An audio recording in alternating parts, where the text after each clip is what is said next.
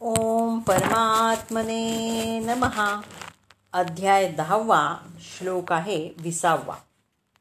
अहम आत्मा गुडाकेश सर्वभूत आशय स्थित अहम आदिही च मध्यम च भूतानाम अंतः एवच हे अर्जुना सर्व जीवांच्या अंतर्यामी स्थित असणारा परमात्मा मी आहे.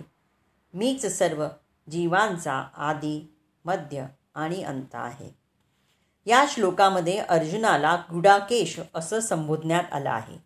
ज्यानं निद्रारूपी अंधकारावर विजय प्राप्त केला आहे त्याला गुडाकेश असं म्हणतात. अज्ञानरूपी अंधकारात निद्रिस्त असलेले लोक भौतिक आणि आध्यात्मिक जगतात भगवंत विविध प्रकारे स्वतःला कसे प्रकट करू शकतात हे जाणू शकत नाहीत. अशा रीतीनं श्रीकृष्णांनी अर्जुनाला गुडाकेश असं संबोधणं फार महत्त्वपूर्ण आहे. कारण अर्जुन हा अंधकाराच्या अतीत असल्यामुळं हो भगवंत त्याला आपल्या विविध ऐश्वर्यांचं वर्णन करण्याचं मान्य करतात. श्रीकृष्ण प्रथम अर्जुनाला सांगतात की ते आपल्या प्राथमिक विस्तारित रूपांद्वारे संपूर्ण सृष्टीच्या अंतरी असणारा आत्मा आहेत. भौतिक सृष्टीच्या उत्पत्तीपूर्वी भगवंत आपल्या प्राथमिक विस्तारित रूपाद्वारे पुरुषावतार धारण करतात. आणि त्या पुरुषावतारापासून सर्वांचा उद्गम होतो. म्हणून हे महत्त्वाचा आत्मा आहे. समग्र भौतिक शक्ती ही सृष्टीच्या उत्पत्तीस कारणीभूत नसते. परंतु वस्तुत महाविष्णू हे महत्त्वात अर्थात भौतिक शक्तीमध्ये प्रवेश करतात. म्हणून ते आत्मा आहेत जेव्हा महाविष्णू सृष्ट ब्रह्मांडामध्ये प्रवेश करतात तेव्हा ते पुन्हा प्रत्येक जीवामध्ये स्वतःला परमात्मा रूपामध्ये प्रकट करतात. आपल्याला अनुभव आहे की जीवशरीरामध्ये आध्यात्मिक स्फुलिंग उपस्थित नसल्यामुळे ते सजीव राहतं. आध्यात्मिक स्फुलिंगाच्या उपस्थितीविना शरीराचा विकासही शक्य नाही.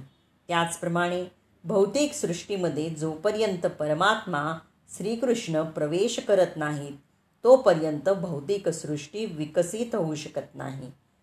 सुबल उपनिषदात सांगितल्याप्रमाणे भगवंत परमात्मा रूपाने सर्व ब्रह्मांडामध्ये उपस्थित आहेत. भगवंतांच्या तीन पुरुषावतारांचं वर्णन श्रीमद भागवतात करण्यात आलं आहे.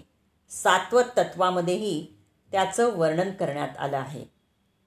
या भौतिक सृष्टीमध्ये कारणोकोतदाय विष्णू गर्भोदकदायी विष्णू आणि शिरोदकशायी विष्णू या तीन रूपांमध्ये भगवंत प्रकट होतात.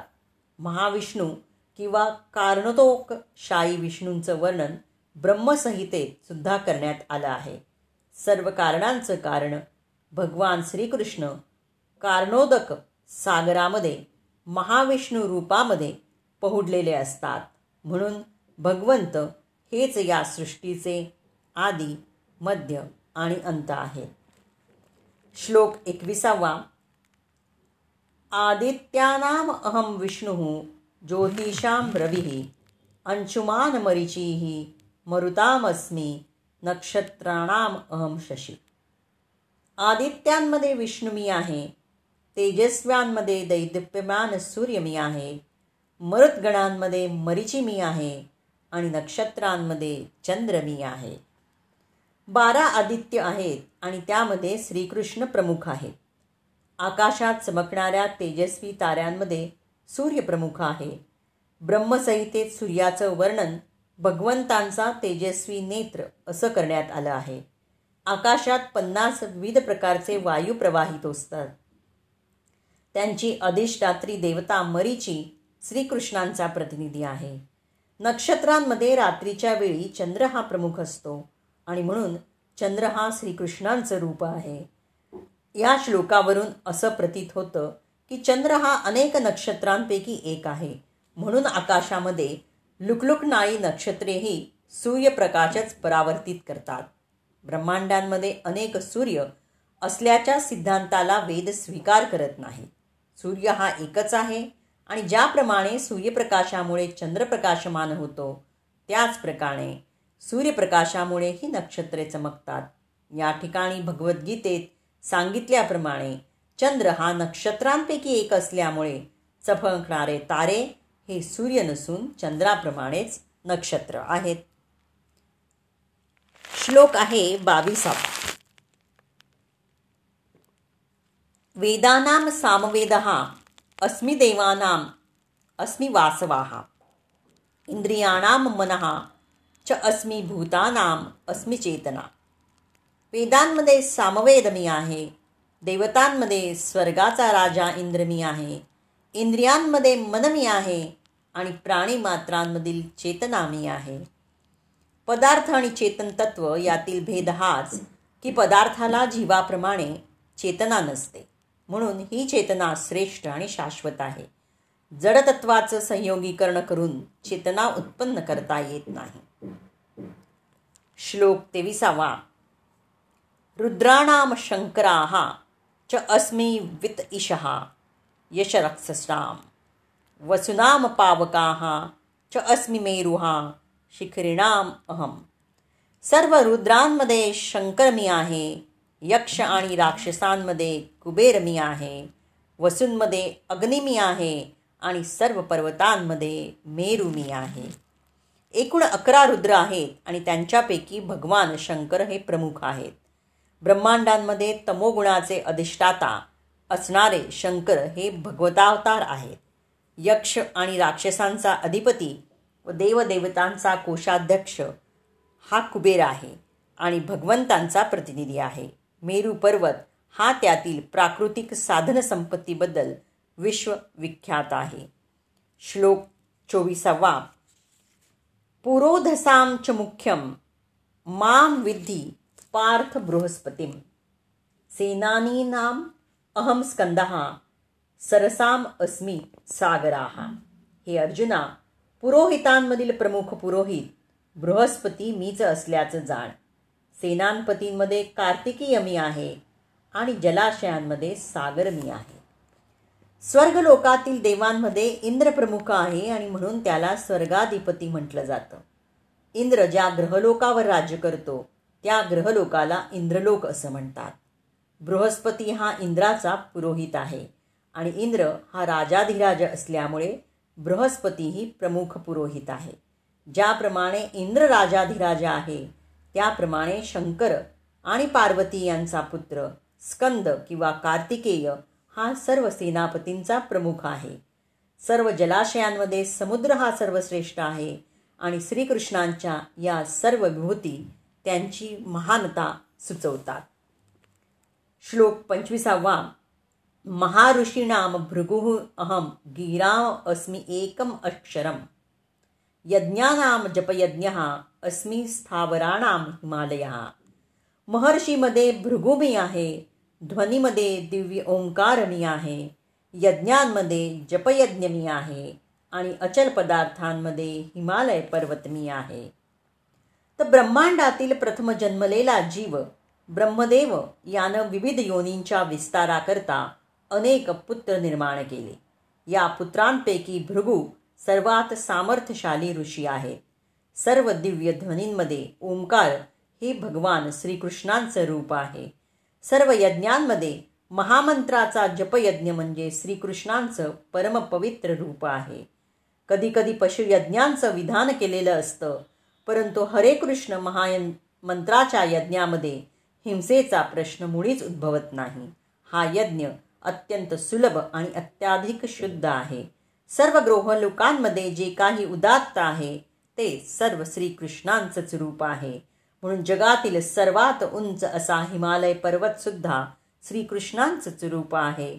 पूर्वीच्या श्लोकात मेरू पर्वताचा उल्लेख करण्यात आला होता. परंतु मेरू पर्वत हा कधी कधी हलवता येतो पण हिमालय पर्वत हा अचल आहे. म्हणून हिमालय पर्वत हा मेरू पर्वतांनाहुळे श्रेष्ठ आहे. श्लोक सव्वीसावा. अश्वत्थाः सर्ववृक्षाणां देव ऋषीणाम च नारदाः गंधवाणाम चित्ररथा सिद्धानाम कपिलमुनी। सर्व वृक्षांमध्ये अश्वत्थ वृक्ष मी आहे सर्व देवर्षीमध्ये नारद मी आहे गंधर्वामध्ये चित्ररथ मी आहे. सर्व सिद्ध पुरुषांमध्ये कपिलमुनी मी आहे. अश्वत्थ वृक्ष म्हणजे वटवृक्ष हा सर्वात उंच आणि अत्यंत सुंदर वृक्षांपैकी एक आहे.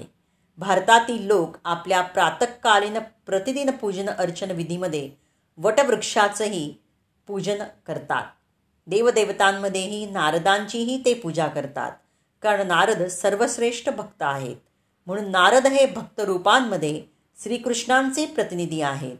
गंधर्व लोकांमधील सर्व गंधर्व अत्यंत मधुर आवाजात गायन करतात आणि या गंधर्वांमध्ये चित्ररथ सर्वोत्तम आहे.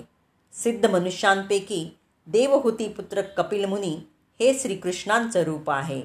कपिल मुनींना श्रीकृष्णांचा अवतार मानण्यात येतं. त्यांनी सांगितलेल्या तत्त्वज्ञानाचा उल्लेख श्रीमद भागवतात करण्यात आला आहे. त्यानंतर आणखीन एक कपिल विख्यात झाला. पण त्यानं सांगितलेलं तत्त्वज्ञान हे नास्तिकवादी आहे म्हणून या दोघांमध्ये फार अंतर आहे. श्लोक सत्ताविसावा. उच्चैः श्रवसम अश्वानां विद्धी माम अमृता उद्धमम ऐरावतम गजेंद्राणाम नराणां च न नर अधिपम. अमृत प्राप्तीकरता केलेल्या समुद्रमंथनातून उत्पन्न झालेल्या अश्वांमधील अश्व उच्च श्रवा मीच आहे. गजेंद्रांमध्ये ऐरावत मी आहे. मनुष्यांमध्ये राजा मी आहे. सूर आणि असुरांनी एकेकाळी समुद्र मंथन केलं. या मंथनांपासून अमृत आणि विष उत्पन्न झालं आणि भगवान शंकरांनी ते विष प्राशन केलं. अमृतापासून अनेक गोष्टी उत्पन्न झाल्या आणि त्यापैकी उच्च श्रैवा अश्व हा एक होय. त्याचबरोबर ऐरावत नामक हत्तीही उत्पन्न झाला. दोन्ही प्राण्यांची अमृतापासून उत्पत्ती झाल्यामुळे त्या दोघांनीही विशिष्ट महत्त्व आहे आणि ही दोघंही श्रीकृष्णांचीच रूपं आहेत. मनुष्यांमध्ये राजा हा श्रीकृष्णांचा प्रतिनिधी आहे कारण श्रीकृष्ण हे ब्रह्मांडांचे पालनपोषण करते आहेत आणि ज्या राजांना त्यांच्या दैवी गुणांमुळे राजाच्या पदावर नियुक्त केलं जातं ते आपापल्या राज्याचं पालनपोषण करतात. युधिष्ठिर महाराज परीक्षित महाराज भगवान श्रीराम यांच्यासारखे राजे हे अत्यंत धर्मनिष्ठ होते आणि ते सदैव आपल्या प्रजेच्या कल्याणाचाच विचार करत असत.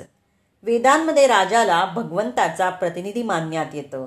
तथापि या युगामध्ये धर्माच्या ऱ्हासाबरोबरच राजसत्ताक पद्धतीची अवनती झाली आणि आता तर ती पूर्णपणे नष्ट झाली आहे.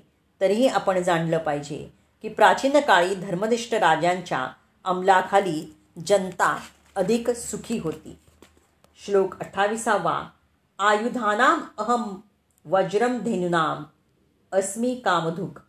प्रजनाहा च अस्मी कंदर्पाहा सर्पाणाम अस्मी वासुकीही सर्व आयुधांमध्ये वज्र मी आहे गायींमध्ये सुरभी गाय मी आहे प्रजोत्पादनास कारण असणारा कामदेव मदन मी आहे आणि सर्पांमध्ये वासुकी मी आहे.